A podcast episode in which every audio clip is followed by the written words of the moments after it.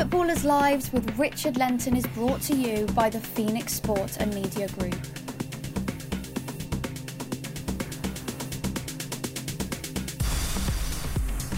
Hello everyone, thanks for joining me on Footballers' Lives, the podcast that does what it says on the tin. I'll be interviewing ex-footballers about their careers and what they're up to since hanging up their boots. This week I had a chat with a really underrated midfielder from the 90s and noughties. Sean Davies played in all four divisions for Fulham and also enjoyed spells at Tottenham, Portsmouth and Bolton. His footballing journey saw him play for the likes of Kevin Keegan, Jacques Santini, the late Ray Wilkins, Jean Tigana and of course Harry Redknapp. He was also called up to the England squad during our golden generation, although it's fair to say his experience with the national team under Sven-Göran Eriksson is not what boyhood dreams are made of. He was at Fulham during the madness of Al Fayed and even moonwalked into a meeting with Michael Jackson at Craven Cottage. Sean's now working as an agent, but he's hankering after a return to Fulham in some capacity, so if the powers that be at Craven Cottage are listening, then please give Sean a shout. Apologies for my sound quality in this podcast. I did have a few issues with my microphone, but Sean is loud and clear, so that's the main thing. Enjoy.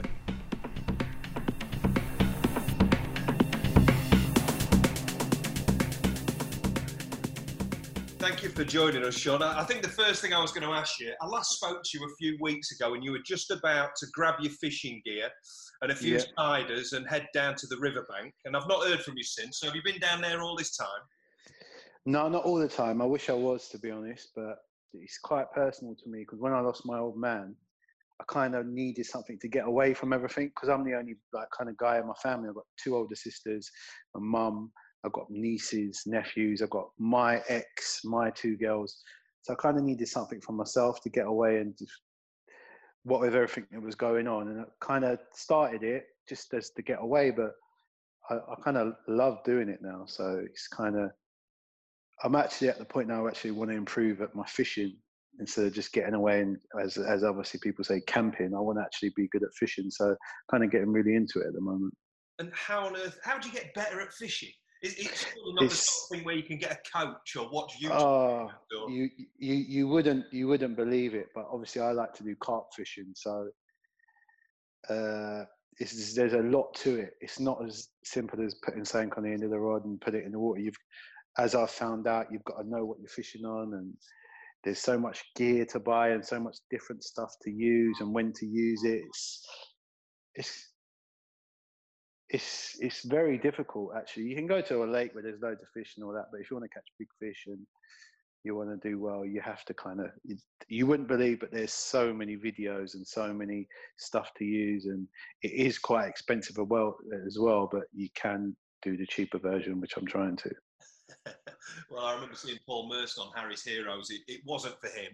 I must admit, when I was a kid, it wasn't for me either. But when we come out of lockdown, I might come down with you with, I was going to say a few ciders, but I'm more a wine man, Sean. I'll bring a couple of bottles of red down.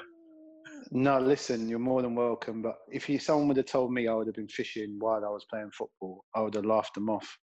Maybe golf, but I just like being there and just with my own thoughts. I like my own company, to be honest. I know it sounds really boring, but the older I've got and the more of experience in life, I just kind of like my own people. It sounds weird, but I think the older you get, people start to annoy me a bit more.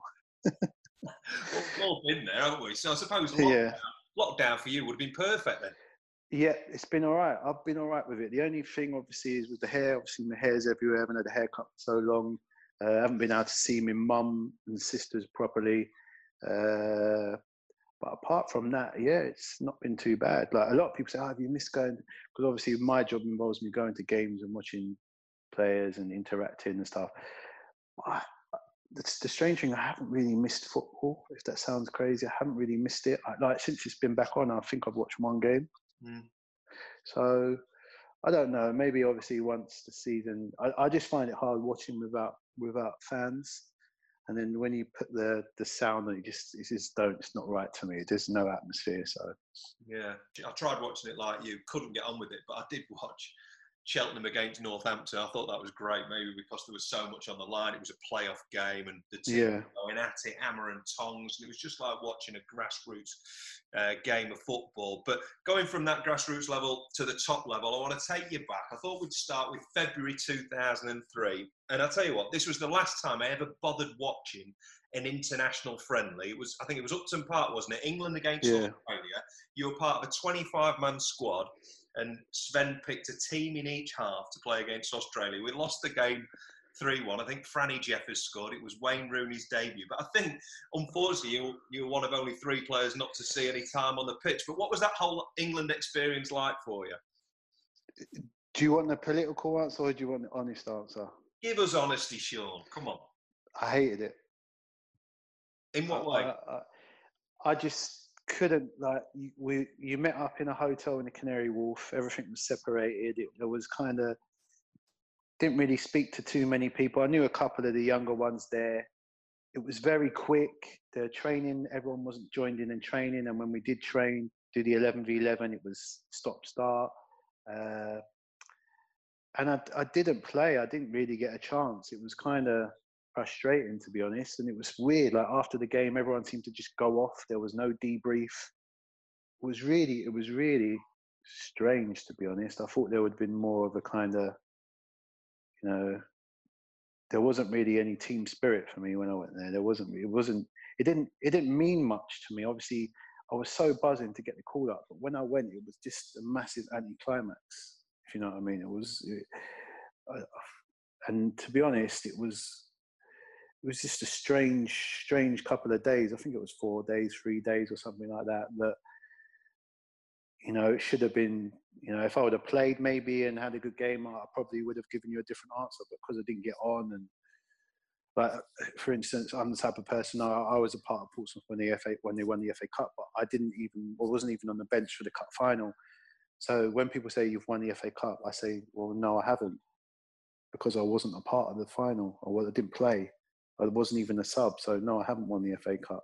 And that's the kind of the way I looked at it. I didn't play, so it doesn't really count to me. I didn't get a cap, so yeah. I know it sounds really, what's the word? Ungrateful or cynical, but... Were you actually sat on the bench thinking that I was sat on the bench, yeah, thinking I might get a run around. But I can't remember. I think it was at Scott Park and Matty Upson. I can't remember who was on the bench with us, but... Yeah, there's three of us looking at each other thinking, oh no, we're the dweebs, we're the kind of bomb squad players, you know, there's 25 players and three of us didn't gonna get on. So normally in your club, if you're on the Friday, if you're not in the squad, you're normally with the bomb squad, so it was kind of the same feeling. Do you think then a lot of the senior players just saw it as a pointless exercise and a bit of a joke, the fact that it was one team in one half, one in the other, and do you think that played a part in that kind Definitely. It felt like a pre-season friendly where it was just about getting, well, it wasn't about getting fitness, but it just, yeah, it didn't seem there was much importance to the game. It just seemed that it was just a fixture that you had to fit in, and obviously when you know you're not playing the whole game, it's not really the same for getting up for a, you know, it would have been more ideal if I was, you know, involved in an international, you know, qualifier or something. Obviously, there wouldn't have been as much players brought in, and probably wouldn't have got in the squad. Like when I was playing, there were so many midfielders in front of me. It was tough, really. You didn't really expect to get in the squad. Like, I could name eight or nine now offhand that you'd have to get by to get in the squad. So it was not like today where there's not really that many central midfielders or holding midfielders that, you know, if you're a holding midfielder and you're playing in the Premiership now and you're English, you're basically in the England squad. Yeah. Well, you say that, and that was 2003, wasn't it? Obviously, the following year, 2004. When people talk about England's near misses at tournaments, I always look back to that 2014 because I thought we were absolutely sensational in that European Championships. And you mentioned midfielders. Paul Scholes, one of the greatest England players of his generation, had to play left side of midfield. So that's how tough it was. Oh, Paul Scholes was very, very world-class player. You had Lampard, you had Gerrard, you had Michael Carrick coming up, you had Jermaine Jenas, you had Joe Cole, you had Scott Parker, You had Danny Murphy. You had there's loads. There was so many Nicky Butt. There were so many players. It's like, and these are good. And obviously, Bex wanted to play central midfield as well, like he did. I remember against Northern Ireland. Yeah, and obviously, yeah, you had Bex there as well. I remember being, because when we used to play for the 21s, I remember we played someone and won, and then we went and watched England at Anfield, I think it was. I can't remember. And Bex scored a worldie that day. I can't remember who it was against, but we went and watched, and yeah, they had some top class midfielders back in the day, and as far as strikers, I know when you get older, you always think, oh, the older generation always think you're better than what the younger generation are, but some of the strikers as well, maybe before 2003, maybe the late 90s, Andy Cole, Alan Shearer, Ian Wright, Stan Collymore, Robbie Fowler. There's so much world-class talent. There you go. Mike Lowen, Teddy Sheringham. It was frightening, actually. It was. It just shows you, the difference. Mm. Obviously nowadays it's not really centre forwards, really, is it? It's more about wingers. Yeah. And don't get me wrong, we got some exceptional young talents: Raheem Sterling, Jadon Sancho, Marcus Rashford. They're all outstanding players, but they don't. Then the era where they didn't play in a two up top, are they? They don't really know about two up top. No one really plays two up top anymore, do they? No, it's all about the 10, isn't it? All about the 10. All about the 10 and all about the wingers. The 10 coming short. Our Liverpool player and the two wingers making the deep run and getting the ball off the third man run. So the game's changed, but it always changes. One year it's three at the back, next year it's the 10, then it's wingers. It'll all go back. Hopefully it'll get. I always loved our formation at Fulham, the diamond formation with two up top. That was the most successful formation I played in, and the best team I played in. So I always, when people ask me what formation I'll play, I'd always say the diamond. Mm.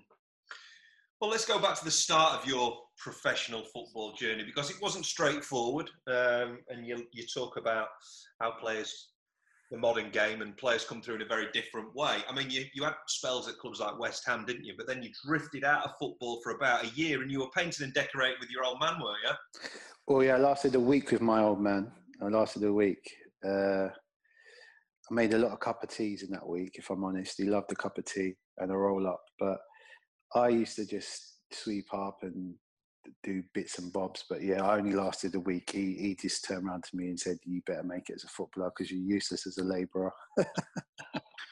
So you were no good on the tools at all. I mean, no, I'm terrible at anything fixing or putting a picture up or shells. Oh, this is not my game. No. So did it make you more determined? Your dad saying that to you, but also experiencing a bit of so-called real life work. I was always, I never forget, I was at Wimbledon for a while and got released, and then I went to West Ham for 6 weeks and got released, and to be there, my mum used to take me to the football, and I saw the look in her eyes when I got released from West Ham, and it's like really upset her now, so I kind of made a decision to stop, because I didn't want to upset her, because I thought, I'm not good enough really, or not at that level anyway, so kind of stopped and just played football in my local area, Clapham Junction, and then ended up obviously getting a trial for Fulham. But when I got the trial for Fulham, I said, I'm just going to do it by myself. I'm going to limit, not really involve the parents. I'm going to try and do it by myself and see where it gets me. So, and thankfully the rest is history. So, but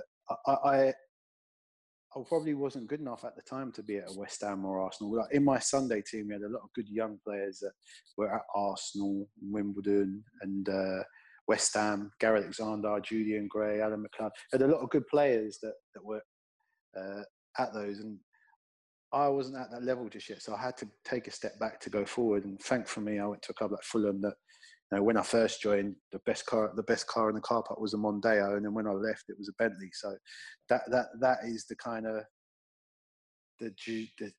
trajectory Fulham went in, from start to finish. Yeah, and was that trial game for Fulham? Is that the one where you went there with a few lads in a black cab? Yeah, wow, I'd never forget. I'll never forget sitting in that black cab, and I think there was 4 or 5 of us. One guy I knew really close. The rest kind of didn't really know that well, but yeah, that was the only way to get to the game. Didn't really think, jumped in the cab, got there. It was at Yule West or Yule East, I can't remember the station. Got out the cab, run over the tracks. This is just stuff that you shouldn't really do. Jumped over the tracks, down the steps, into the ground, got changed. Oh, you're late, you're all playing. As we're running out onto the pitch, the cab driver just runs out. Oi, you, man. It was like, oh my God. Like, we literally, Alan Cork pulled him to one side. We played the game. Luckily for me, I didn't even play that well. I just worked my socks off. And after the game, everyone got released apart from me. So it was definitely something that I would never do again. First and last time I'll ever jump a black cab, especially. Yeah, you don't mess about with them lads. No, you don't. I think Alan Cork had to cough up the money. So, but yeah, it could have all ended there, really. If they didn't see something in me that, you know, thank God that Alan Cork saw something in me to say, you know, come on. Because I think a couple of weeks later, I went and trained with the youth team and done really well actually then. And when it was at Fulham, it was more about working your socks off and working for your teammates and, you know, just, and obviously, to be honest, I was more of a flair player when I was younger. Obviously, when the older you get, you realise that if the manager doesn't trust you or the manager can't rely on you, you're not going to play. So I kind of had to taper my game back, really, and I ended up being a holding midfielder, winning tackles. So it was weird because I was more of a flair player when I was younger. Well, that's interesting, yeah, to make the manager put more trust in you, I suppose. I think that's a really interesting point that you've made there, because it is so difficult for you were 17 when you made your debut. Do you think that was one of the reasons why October 1996 you got that run out for the first team as a 17-year-old? Well, I didn't actually taper the flair down then. I think it was more when Tigana took over. I remember we played, I think before that game we played Chelsea away. At the old Chelsea, I think it's QPR training ground now, Harrington, and we played against Chelsea. And one of the younger pros, Paul Brooker, I remember he played in that game as well. And I just worked hard, really. I didn't get much to do. Rude Hullett was playing for Chelsea. It was like, oh my God, because I was a Chelsea fan then. I was so starstruck, but I just worked hard, you know, run about, tried to kick a few people. We didn't have the ball that much, and then I remember we was cleaning boots. I was with my good pal now today. There's two or three of us cleaning boots outside the cottage, literally having a laugh and a joke with the youth team. And I think like literally, this is literally before the first team go out for the warm up, like 20 minutes before they go out for the warm up. Alan Cork comes across and goes, "Put those boots down." And he went, "Actually, give those boots to Giggsy." My mate Ryan Gray, give those boots to Giggsy. So. He went, "You're not with these mugs anymore." And because I was cheeky, I started laughing and I threw my boots at my mate. And obviously he called me the C word. But went into the dressing room thinking, oh no, what have I done now? Because I was always getting in trouble for I used to hide when the jobs were on, like sit in the cupboards and hide. Because we had one player in the youth team called Patsy Palmer. Well, his name was Ryan Palmer, but we just called him Patsy, as you'd have footballers' nicknames. And he used to work so hard doing all the jobs and that. And he used to be in my group, so we used to let him do all the jobs and hide and like have tea and biscuits. And I always used to get caught and always in trouble. So I literally thought I was going in to the dressing room to get a stick from Mickey Adams, because Mickey Adams used to hammer me every day for some reason. I know now it's to get the best out of me, but went in there, sat down, and then he named the team and then he named the subs, and I was on the bench and I was thinking, what's going on here? Didn't realise I'm actually on the bench for the first team. And it was because Paul Brooker didn't work hard in a reserve game, and he wanted to make a listen, you didn't work hard. That young lad worked his socks off. That's why he's on the bench instead of you. So that was kind of the main reason I was involved. Oh, that's interesting. Yeah, and then you actually got on. So 7 minutes, 7 or 8 minutes. Yeah, seven or eight minutes. I've just checked it out. It was longer than that. It was 21 minutes in a 3-minute at home to Cambridge. Yeah. It seemed less than that, to be honest. I didn't really touch the ball that much. It was a weird feeling. I kind of all flew by straight away. I didn't really make an impact into the game. The game was kind of over anyway. But yeah, I was buzzing, and obviously my dad came to the game. I think Alan Cork rang him up and gave him a ticket, so that was good. That was kind of a self-achievement that I've done it now. Not done it, but kind of thought I've made it at that time. Yeah, I've got a chance here. And didn't play again for like another season or so. No, I was going to say, I've just checked this out. You didn't play, you weren't involved with the first team again for another 2 years, so you must have had a stinker. Oh, no, I was, well, not so much stinker. I was probably just, I was the always, I think it was 15, 15 was it three subs back in the day? Was it three or four subs?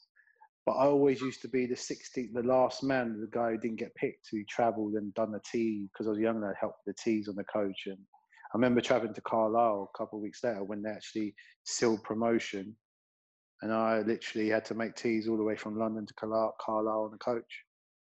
That's character building, isn't it? You're not going to get that so much in this. No, nowadays that will be seen as bullying, and I don't know. Yeah, that would never happen now. And for me, it was great because every time I went to sit down, get a coffee in. Then they won the game, got promotion. On the way back, they literally piled me with beers. I was literally, Simon, I remember Simon Morgan, the captain and all that, just giving me beer after beer. And I thought it was great. But then when, obviously we got off the coach the other end, it's like 2 in the morning and Mickey Adams goes, yeah, you got to report back to the cottage in the morning for training. I was like, oh my God. And then we got to the coach and we done the bridge run, which is from Craven Cottage to Hammersmith Bridge, over Hammersmith Bridge, back all along the river, over Putney Bridge and back. And I was literally, this beer was just pouring out of me. I was struggling so much, but I had to put it in because I didn't want them calling you big time or, oh, you think you're in the first team now, you're not trying hard. So it was, yeah, that was tough. But they must have known, all your teammates must have known that you'd had a drink as well. Oh yeah, they could smell it on me. I was stinking. So that pre-Al Fayed era at Fulham was very different to the club that it became. You were obviously washing your own kits. You mentioned the best car was a Ford Mondeo at the time. You were drafted off the pitch. But the next time you played in the first team was 2 years after your debut. Mickey Adams had gone. I remember thinking how unjust it was back in the day. But obviously Al Fayed came in. He brought in Ray Wilkins as manager, and all of a sudden in the first team you got Chris Coleman, John Solarco, Peter Beardsley, Paul Brace. Yeah. Changed massively in that short period of time, didn't it? Yeah, the quality went up massively. Some good characters they brought in, especially Chris Coleman. Training, yeah, everything kind of intensified. The kit, better kit. Then we moved training grounds a couple of times. Yeah, it was a tough period, but it was tough, having been in the first team and then not in it, and then just playing in the reserves all those years. But I loved it then. I loved going in. I loved my mates. I loved just training. I loved playing. Those are probably the best times, and just after the youth team, first year, second year pro, just really, really enjoyed it. Never, ever thought about money whatsoever. It was the last thing on my mind. As obviously being in the agency business now, it's kind of the first thing on people's minds. So I feel sorry for them a little bit because they're just thinking what they can get instead of just playing for the love of the game. I think that's been taken away from them a little bit. But obviously football's so massive now, there's so much money in the game, and you can have an agent from the age of 16, but I know certain people try and, look after these players from younger. So I'm happy the way I done it, if I'm honest. I'm happy the way I came through, and I'm happy with the memories that I have of just playing football because you loved it. Yeah. Well, footballers are much closer to the average working man in terms of wages and etc. So there was more of a connectivity. But with Ray Wilkins coming in, obviously, it was an exciting time, but did it also really add pressure on yourself to up your game when all of a sudden you're surrounded by these people, or were you able to just be young and free and enjoy it? No, there was a little bit of pressure, but you need pressure in football. You need to have that nervous. You need to be nervous. I always nervous before a game, but I loved Ray Wilkins, especially Ray Wilkins and God rest his soul. And he brought in a guy called Frank Sibley, who was assistant manager, and they used to help you. I remember the first game they come to watch us, I think we played Watford in the Youth Cup, and they actually came to the game. And, you know, after the game, I always remember to this day, Ray Wilkins went, "Oh, you remember that pass you played with the inside of your foot? You know, it was going towards, why didn't you try it with the outside of your foot?" And, you know, in just little things like that, you think, wow, he actually came to the game. Ray Wilkins has given me advice. It was brilliant. And I always respected Ray Wilkins because I knew he was always trying to get me into the team when he could. So, and Frank Sibley especially used to work hours on the training pitch with the young players, which was brilliant. Mm. It was a strange time in many respects, though, wasn't it? Because Kevin Keegan came in, he was kind of in the background. I think he was making signings and doing more of a general manager or technical director kind of role. But he'd obviously been at Newcastle previously, and he was with the personality that he had. I imagine he really just wanted to get involved, didn't he? And he eventually took over from Ray. Yeah. So yeah, it must have been a strange time, though. It was, yeah. It was weird. It was kind of, you got two big, you know, footballing icons in Wilkins and Keegan, and yeah, just you knew that one you couldn't be both of them. It was either one or the other, and then eventually, you know, Ray left and Kevin took over. So you could do it. It never works like that in football. It was a similar spell at Tottenham. Really, I got signed by Santini. Arneson brought me in, and Martin O'Neill was the number two, who wasn't Santini's. I'm sure he wasn't Santini's pick to be assistant manager, and you could tell there was one. Joel wanted the job, and Santini didn't really want him there. And then Joel, obviously, he got sacked. Joel to come in. It doesn't work when you got two big personalities there. You need one figure, one boss, and everyone knows that. It was a similar situation with Wilkins and Keegan. I think with both of those situations, it's where that kind of technical director, that European model, started coming in. But yeah, maybe the English game is more suited to the kind of old-fashioned way of doing it, where the manager runs everything. He makes his own signings, he picks the teams, he sorts it out. Yeah. It all depends how the club want to run it. You know, if they're bringing in a coach, then fair enough. But I think nowadays it's more coaches, and then you have the people, the technical directors, and the head of recruitments, and the head of academies. If that's the way you want to go, there's loads of models out there that work. Obviously, if you're bringing in a manager that wants to do everything, then he needs to know, and both need to be on the same page. If they're not on the same page, it's just going to be a recipe for disaster, because with football, it's especially higher up, it's a lot about egos and people wanting to do this and look good. Yeah, it doesn't work.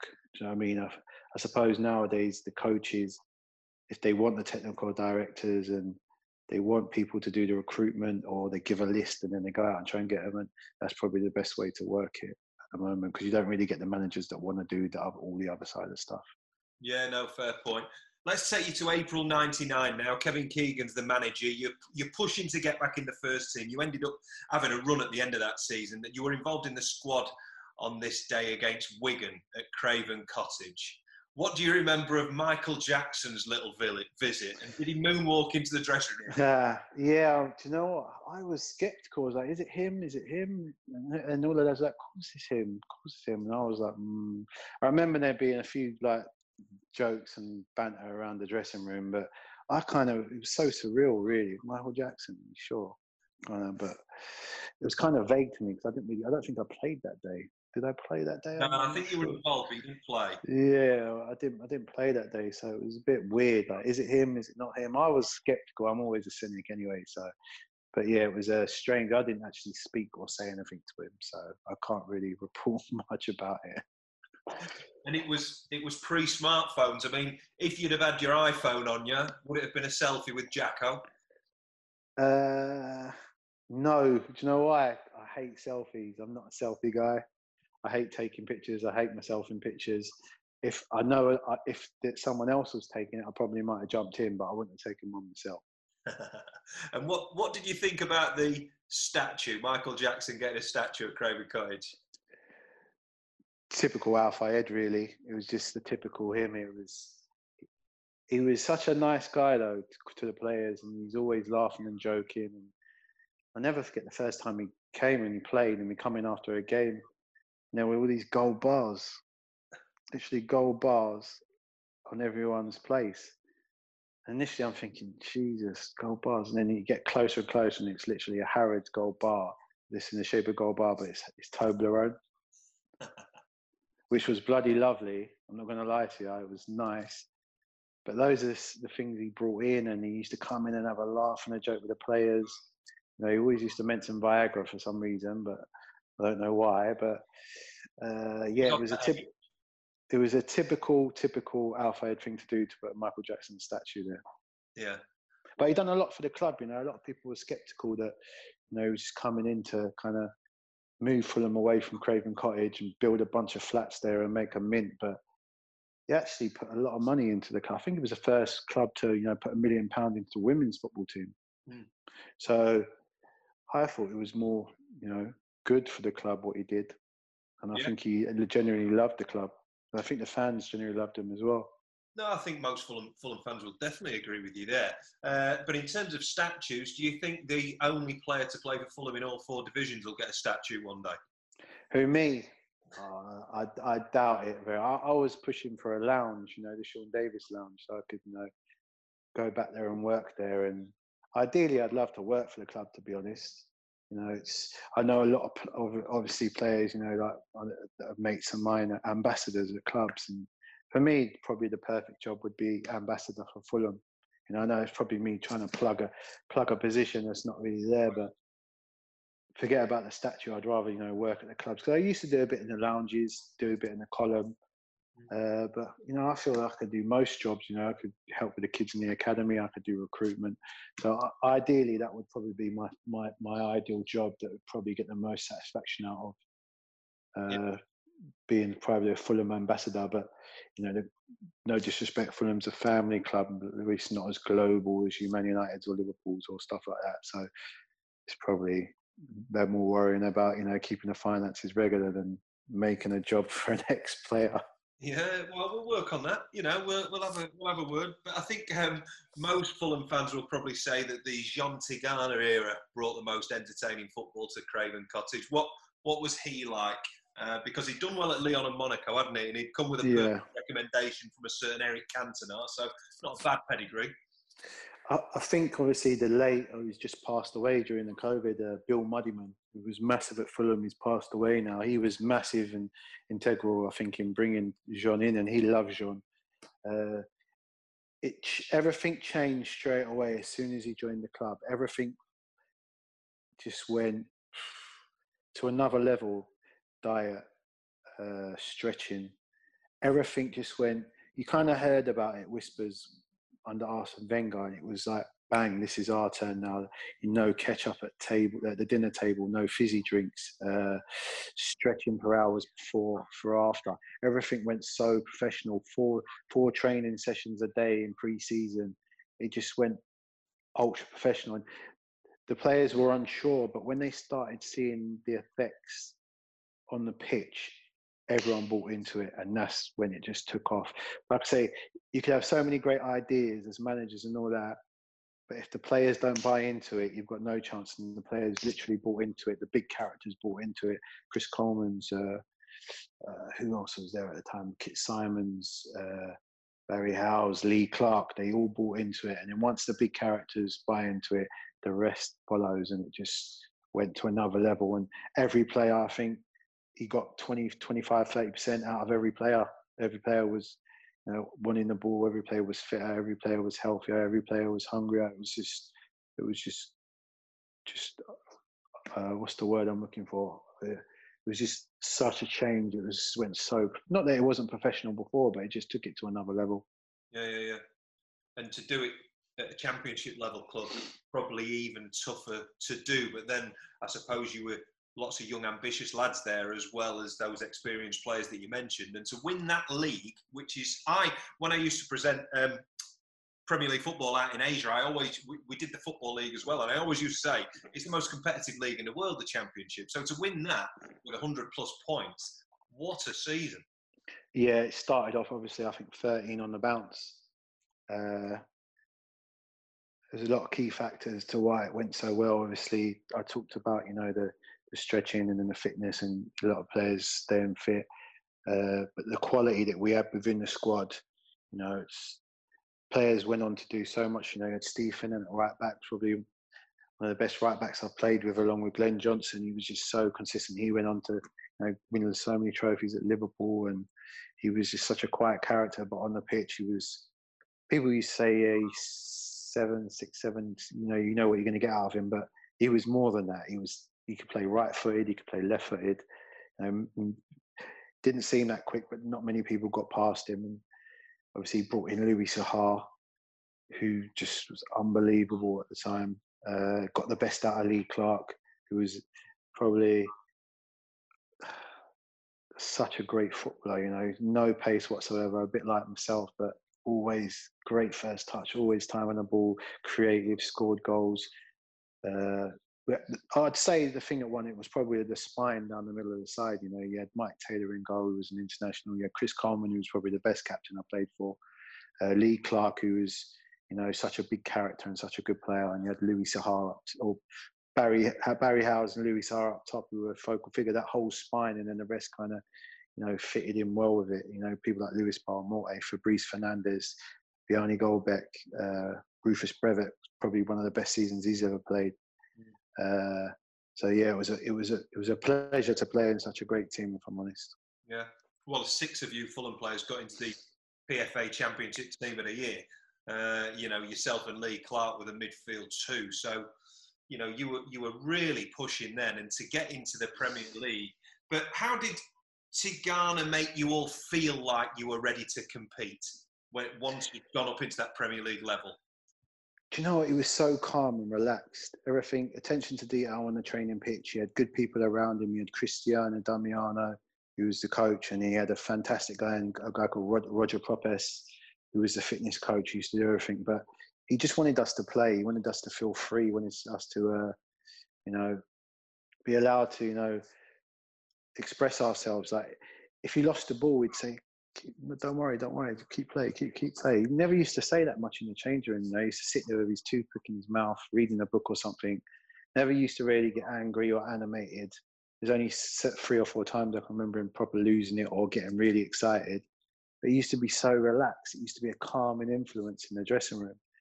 And obviously, a lot of the players respected him because of how he played the game as well. And he used to join him with training or only head tennis, and he was still unbelievable at that. But like I say, the players bought into him, and players kind of, you know, loved the way he wanted us to play football. You know, he wanted us to play out from the back, wanted us to work hard, you know, wanted us to be everyone to improve. And as a coach, you know, that's probably the bet that what you want. You want to improve every player, and I think he did that. Did it help, do you think, that your first game of the season was away to Manchester United, just straight in at the deep end? Yeah, I think it did, because we played well that day as well. We played really well. I think we were unlucky to get away. We were losing, to be honest. We actually lost the game and thought we were gutted because we lost the game. We thought we deserved something out of it. And lucky for us, I think the next game was on the Wednesday or the Tuesday, and we managed to beat Sunderland. I think it was 2-0 at home. So we bounced back straight away. And like I say, after playing in that game myself, I felt that, you know what, I was a bit worried, you know, going into the game, thinking, am I good enough at this level? Because obviously I came from the 3rd division. I come from thinking, geez, I've been on this elevation, and this is the next step. And I was surprised how much time you got on the ball. It was weird, you know, because the higher up you go, the more time you get on the ball. It's a strange feeling. And I remember getting the ball literally after 2 minutes. Got it. No one was around me. Turned. Pinged one about 50 yards. Louis Saha made it look like a great ball. Took it down over his shoulder and then scored. And I thought, oh, this is easy. It was more challenging. You have it, we have it. Because if you lost the ball, you took a long time to get it back. Whereas when you're in a championship, if we lost it, we could get it back quick and play. But in the Premier League, you lose it. You're chasing for 5-10 minutes. So that was the difference in the quality of finishing. If you gave a chance away, it was a goal. So the difference in quality between the Championship and the Premier League would probably have been, you know, obviously better players, but most of the work was done in the final third. You know, you were allowed the ball in certain areas of the pitch. Well, that's what we found in that first game. I was so much time on the ball at Old Trafford. It was crazy, really, but the quality of the opposition, if you lost it and if you gave away a chance, you'd be punished immediately. Yeah. And I suppose you have to have a player who can score, what, 15, 20 goals a season just to complement everything else you had, because the recruitment seems to be good with the likes of John Collins coming in, Steve Malbron, Edwin van der Sar. But why do you think it didn't quite kick on and John Tigana eventually lost his job? Do you know, I just think he fell out with the chairman. I think there was a fallout at some level. I think a few signings didn't go well. A lot of people speculate about the Steve Marley signing and, you know, too much or too less, or he didn't perform. But for me, I just think it fell down to he probably fell out with the owners. You know, I think just something didn't click. But we were all gutted to see him go. It was a shame, you know, that he left. You know, if he would have come in for me at another club, or I would have joined. I would have left straight away because I just owe him so much. You know what I mean? I would have played under him under any team, but or apart from QPR. But yeah, it was. I think generally when a manager goes, it's probably down to, you know, bad results or a fallout from the people up top. Yeah, and that was that. Well, it's longer than now. Nowadays, you get 3 or 4 games. If you lose 3 or 4 games, there's so many pundits and so many opinions now. Yeah. That you lose 3 or 4 games and your job's on the line already, even if they have just brought you in. There's loads of experts there on social media, isn't there? Oh, everyone. Well, that's some of the beauty of football, you know. Even when you go into a pub, hopefully, 4th of July, bring it on. Go into a pub and everyone's an expert, which is great. And I never join in, to be honest, because too busy fishing. Well, too busy fishing, but I'm kind of the person, if you've got an opinion, then it's your opinion. Unless you ask for my opinion, I won't give it. I'm that kind of person, yeah. If you ask me personally, then I'll say, yeah, I'll give you my, but I won't just throw it out there. I've never been on Twitter. I've never really I've done Instagram, but not that much. Probably just to check up on my little girl's account, but never really been a social media person, never really throw out my opinions, to be honest, like that. Yeah, there's nothing wrong with being the anti-social media in this day. Different and refreshing. But your mate Chris Coleman came in as manager when John Tigana left. What was that like, going from teammate to manager? That must have felt a bit strange in the dressing room. Yeah, it was a bit. It must have been so hard from him to, you know, because he was such a vocal part of the dressing room. He was such a, you know, he was probably the funniest, the best banter. He knew when to joke. He knew when to be serious. It was strange, but to be honest, he knew the game inside out. You know, it's proven in his record. Obviously, taking Wales to the semi-final of the Euros or World Cup. I can't remember which one it was, but it was just must have been really tough for him, but. He knew one thing, that the players would work their socks off for him. He knew that. So how awkward then was it, handing in a transfer request? So you're horrible. To be honest, if I can remember, he asked me to put that transfer request in because he didn't want to be seen to be selling me. So I kind of done him a favour on that one. So did you get the bigger out of it at least? But then I didn't leave then. I failed a medical, didn't I, at Everton, come back, got booed for about 6 weeks playing for Fulham and then ended up playing the whole season, doing all right, and then come back, and then Spurs came in for me, and then they accepted a bid. But before Spurs come in for me, I was kind of agreeing a new contract at Fulham, and yeah, it was difficult, really. It wasn't really a warm goodbye. It was kind of, but we made up after that, so it's fine. What, you and Chris, or you and the fans, or both? I think, but me and Chris are fine now. Well, hopefully we are anyway. So how did the Spurs move come about then? You were trying to sort out a new contract at Fulham. Was it just a case where you thought, you know what, I've missed out on that move to Everton because I think it was a bruised knee at the medical. Yeah. But then Tottenham came in and you must have been thinking, crikey, I've got half a chance of winning trophies here. I've just got to go for it. Yeah, it was. Do you know what? After the Everton move failed, I thought, you know, I'm never doing that again. I'm going to stay at Fulham for the rest of my career. And Tottenham came in. It was, do you know what? It was. If I'm honest, it wasn't about money. I think Fulham were offering me more than Tottenham. It was more about am I good enough to play for a big club like Tottenham? No disrespect to them, am I big enough to go and play for a big team like Tottenham? What would it be like playing for a big club? You know, is it the next step in my career? You know, I've had this trajectory from fourth, third, second, Prem, fighting relegation, you know, mid-table with Fulham. Can I be in a team that's fighting for, you know, Champions League? And I decided to go. I wasn't 100%, but I thought, you know, I'll go. And then it just went downhill from there, to be honest. Well, it was a strange time, wasn't it? Because Jacques Santini, the forgotten Tottenham manager, he signed you, but you were explaining earlier that Frank Arneson wanted Martin Yolin. So it wasn't necessarily then a case where the players didn't fancy Santini. It was everything that was going on behind the scenes that ended up forcing him out, was it? Yeah, it was a strange click. I remember being in a practice match and Santini was like, it was a corner or something. Santini went, go here. And I went there and then Martin O'Neill went, I'll go on the edge of the box. I went on the edge of the box. And he went, what are you doing on the edge of the box? I went, well, yeah, he said, go here. And then they kind of had a little bit of a row on the training pitch, which was a bit weird. And that was like, you're thinking, oh, the writing's on the wall here. And then the results didn't go too well. Even though I think we started off my Tottenham career okay, you know, playing-wise. And then I got injury at the same time. When I got injured, then he got the sack. Then Joel come in, and then Michael Carrick got his chance, and then the rest is history. So, but I fell out. I fell out with the club because when I moved to the club, my ex was pregnant at the time, and my little girl was premature, 10 weeks premature, and the hospital was Chelsea and Westminster Hospital, and the training ground was Essex, and that doesn't. I know it's London, but if you know it, that is a long drive. That's an hour and 45 minutes every morning, and I just felt there was no compassion from the club whatsoever. So. Back in the day, I was stubborn. I was proper hothead. You know, if someone pissed me off, I'd just say it. I had no filter whatsoever. So I fell out with the club immediately, and then it just went downhill. Got injured, downhill from there, and then other stuff happened where I got injured, and they were asking me to play. I was having injections, and you know.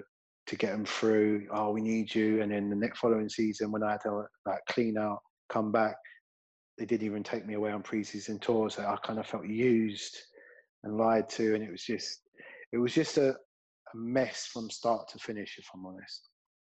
Who would you kind of look at for that? Was it Martin Jol, for instance, who you were going to say, look, you know, I'm injured at the moment. My daughter's been born premature. Can we just do something? And Martin O'Neill was fine with it. It was more club doctors and higher up, and they wanted me to move closer. And do you know, I can take some of the blame because I was a hothead. I had no filter. I could have dealt with it. If I would have dealt with it differently and not said anything and just done everything they said, and you know, got my head down, and was so stubborn, you know, back in the day. Like, yeah. I think I could have dealt with it differently. If I would have dealt with it differently and swallowed it, probably, if I look back now, I would probably have swallowed it. Then maybe things would have been different. But then, you know, there's no real loyalty in football either way. You know, if a player wants to move, he goes. If the club don't want him, they freeze him out. I remember being in a train, getting ready, going to train, standing there with Robbie Keane, Michael Carrick. I'm standing here, Martin O'Neill's to my left. And Clive Allen's about 300 yards away on the right-hand side with four kids. And before Martin Jol does anything, I go to the carriers and Keane, I go, watch this. I go, what do you mean? I go, watch this. Martin Jol walked past me, walked 300 yards to the right to Clive Allen, walks back to the left. Then Clive Allen whistles over to me to come and join in the training session. And I go, see? It was just... Things like that used to really wind me up. I said, you're there. Why not just be a man and tell me you're not training with the first team. You're with them. I don't want you. And it was just things like that used to wind me up. And yeah, it just went downhill, mate, if I'm honest. Yeah.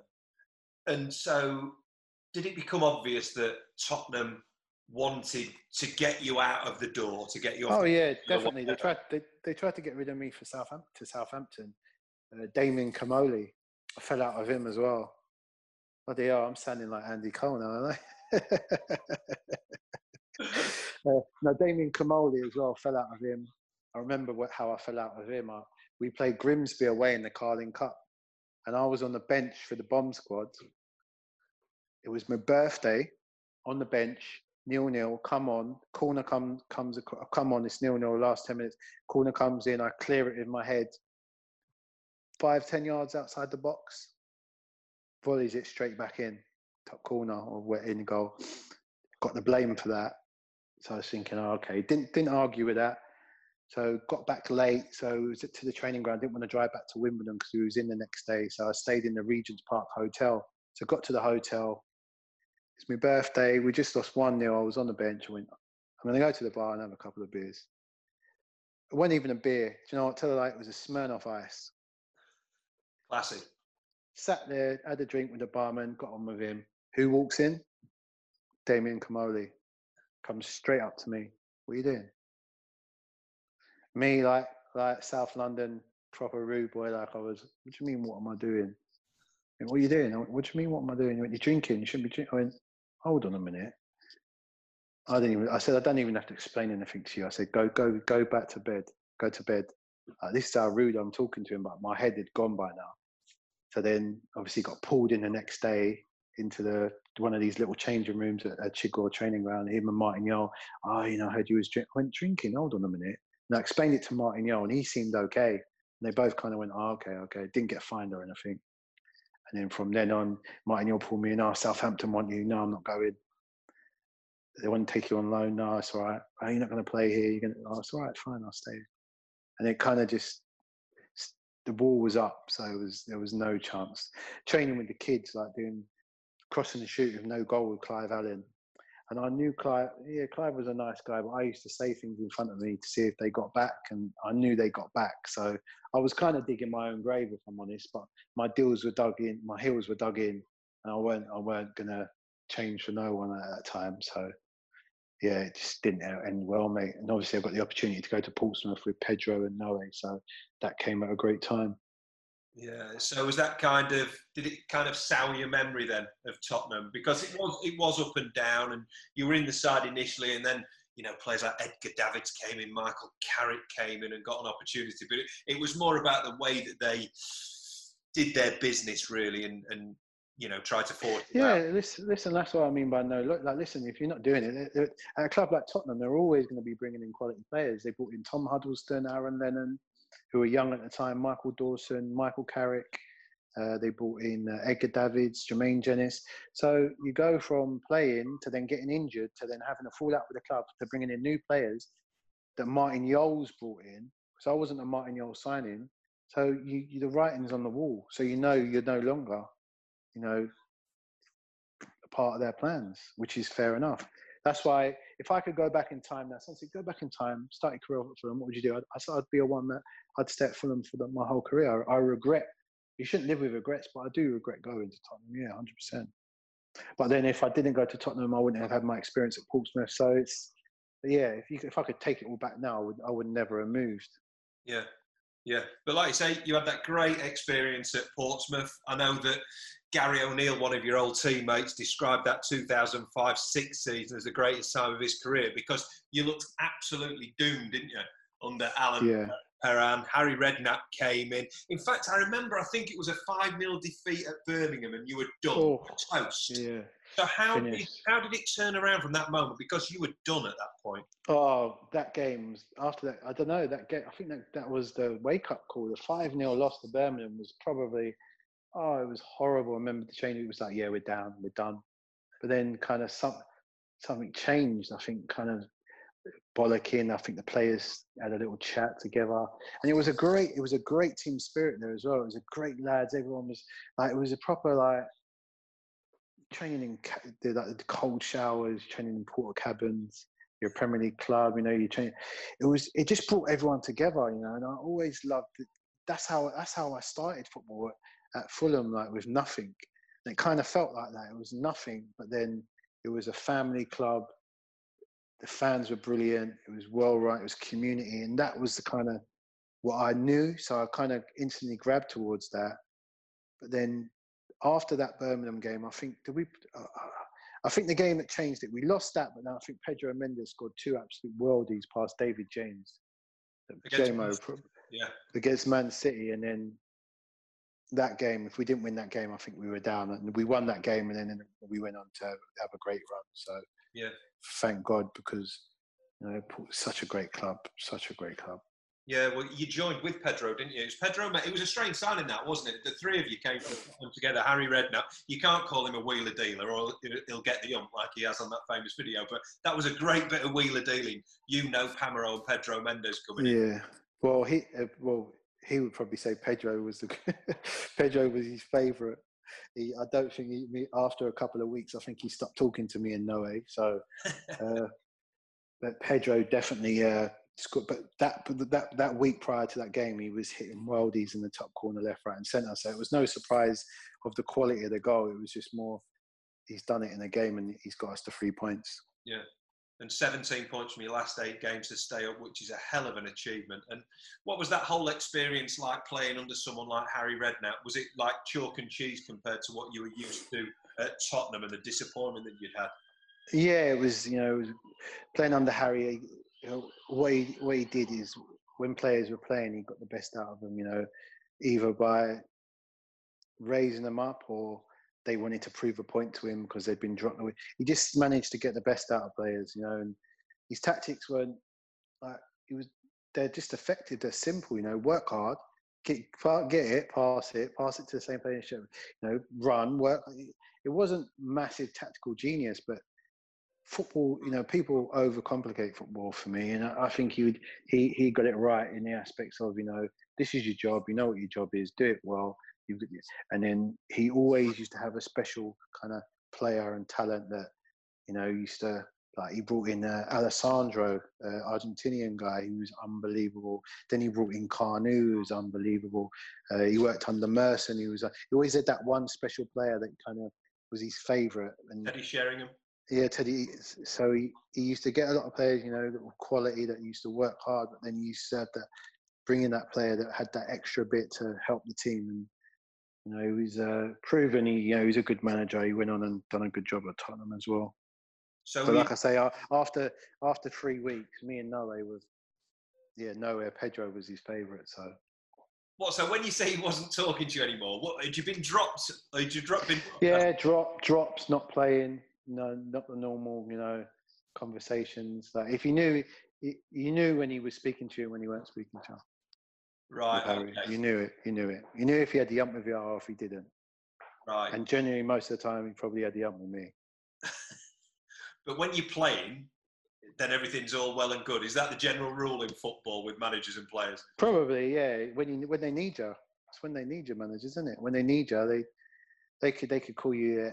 All the names under the sun one week and have an argument. I remember having an argument with Harry in his office one week. On the Monday, thinking, yeah, that's me, I ain't playing again for ages. Played again, played on the Saturday and played well. So there's probably a method to his madness. Yeah.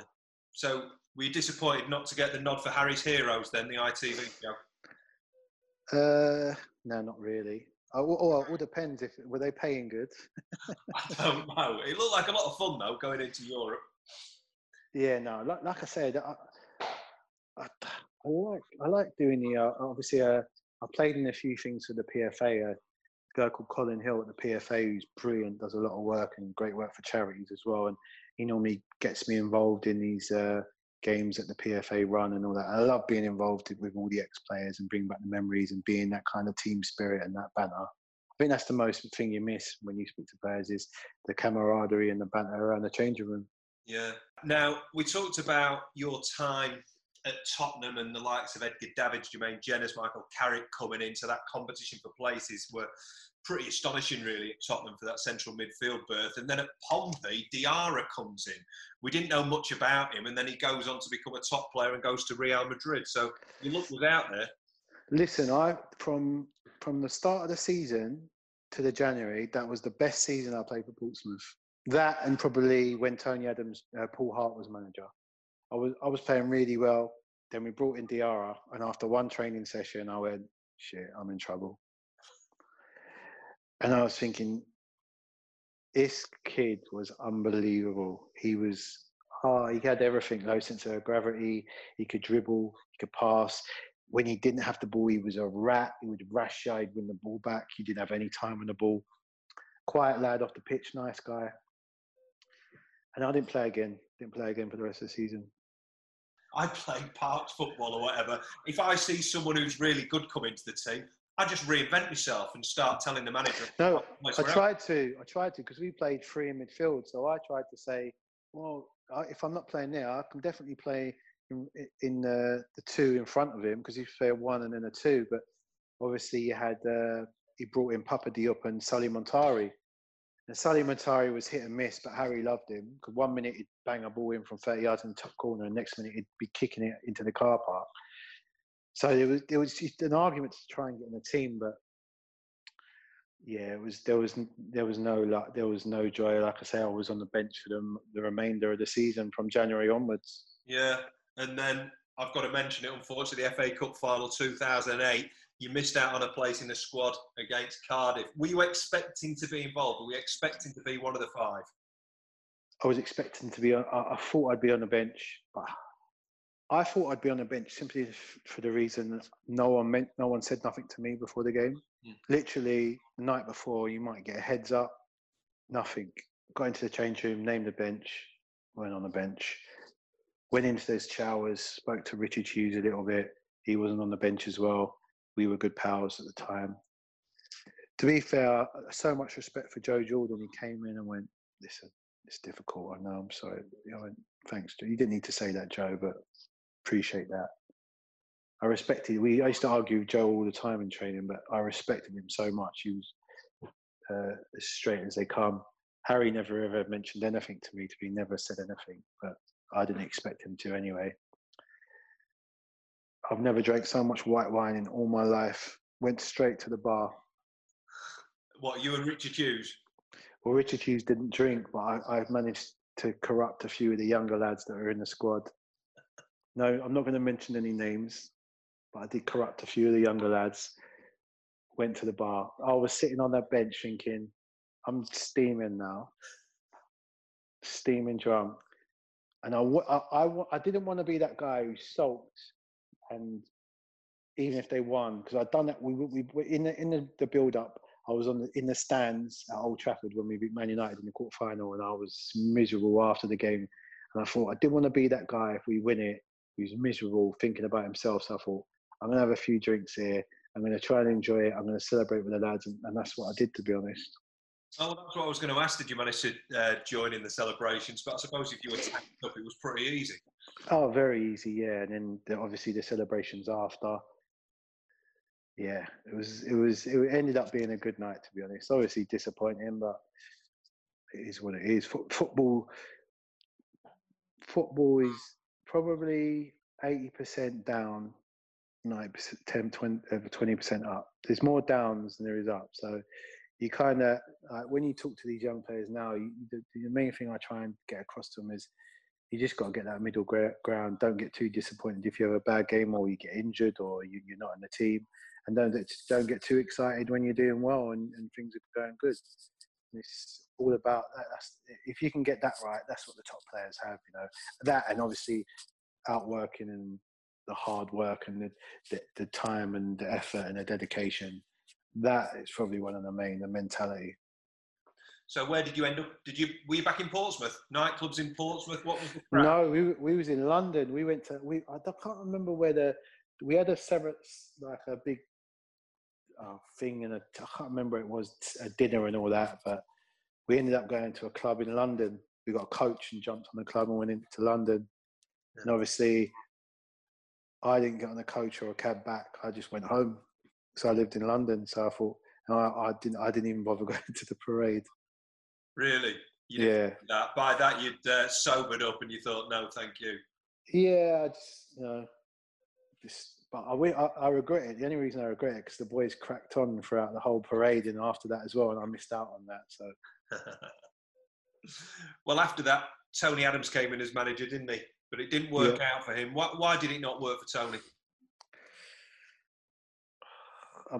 Difficult. We were going for a bad spell at the time. A lot of players kind of left, I think. The team wasn't as strong, but I don't know, you know. Tony was a great player.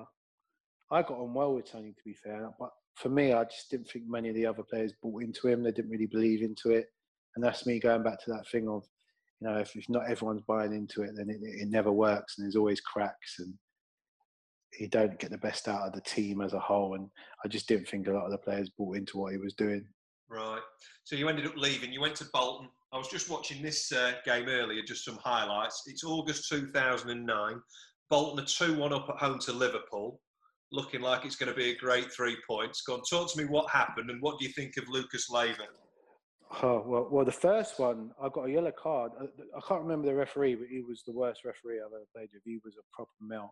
I can't remember his name now, but he gave me a yellow card for something silly before, and then Lucas Leiva runs in front of me, falls over, and he sends me off. I was losing it. I smashed everything in the dressing room that day. But to be honest, I was playing with the bit. My knee, by that time, my knee was so bad. It was so painful. It was a joke. But I used to just have injections, or I used to take loads of tablets before a game. Obviously, once you start the game, the energy, and you're up for it, so you kind of forget about it. It's not till after the game you think, oh my god, I can't even walk. But that game was just. We ended up losing 3-2. I think Gerrard scored a worldie to win it. Yeah, but, that was disappointing. Very disappointing. So I didn't play again after that. I had an operation and I was out. I was checking all your stats and I couldn't quite believe it that you never played another professional game for 2.5 years. We'll talk about your knee and what it's meant long term in a moment, but your last game then was for Bristol City. You went on loan at Bristol City 2.5 years out, and it was at home to Cardiff, March 2012. Did you know that it was over? Did you know that your knee just couldn't cope with it anymore? Yeah, couldn't. I knew. Yeah, I was trying my best. I just couldn't turn. My knee was so painful. I was always a player that always liked to train the way I played.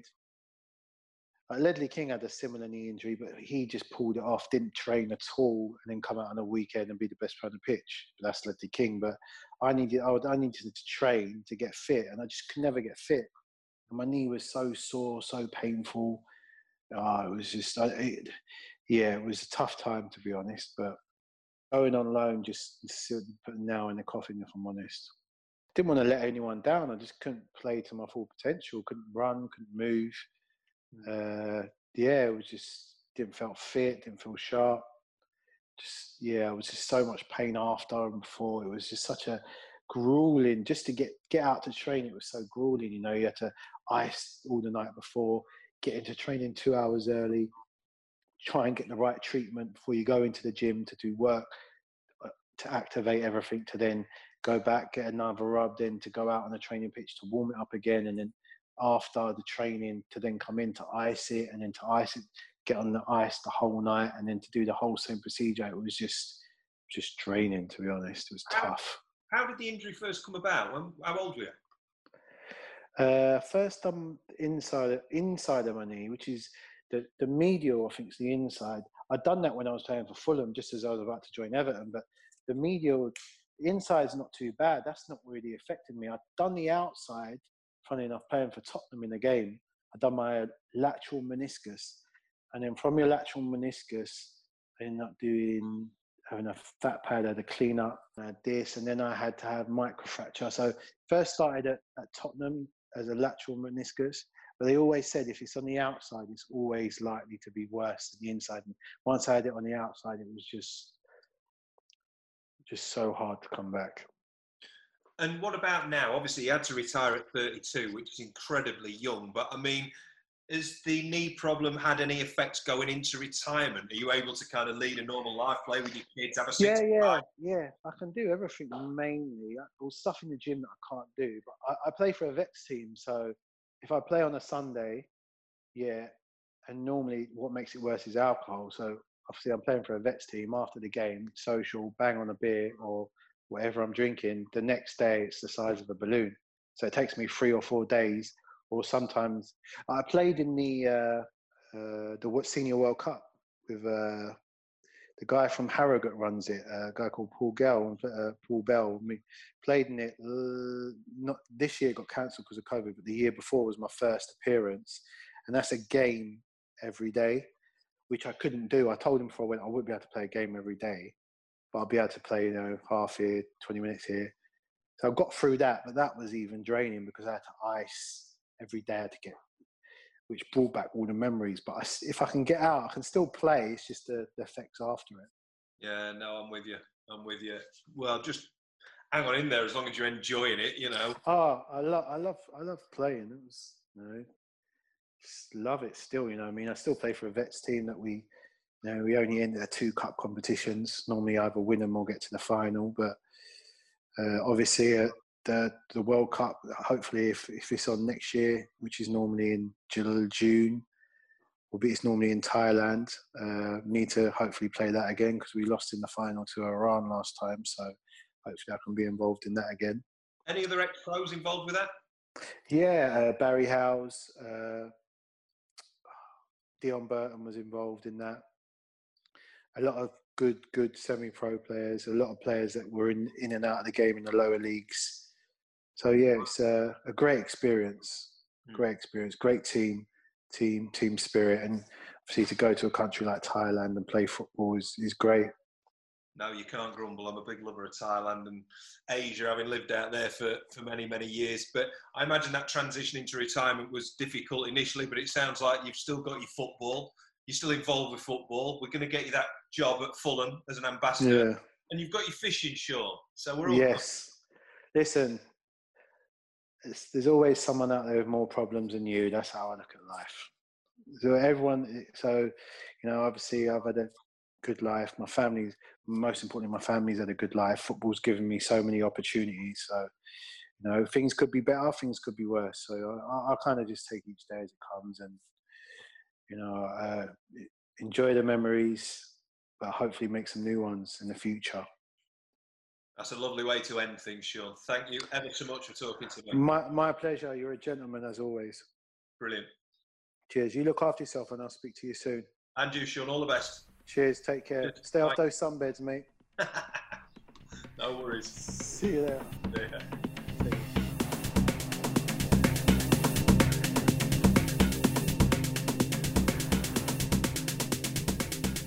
Now, just for the record, I've not been on a sunbed for about 20 years, although I may have spent a wee bit too much time in my sun-soaked garden over the past couple of months, usually with a nice chilled bottle of Provence Rosé, which is much more my scene than fishing. Apologies, Sean. But what a lovely guy Sean is. He was one of the first players I ever interviewed when I edited Football Punk magazine back in the day, and such a shame that his knees let him down and he had to retire at such a criminally young age.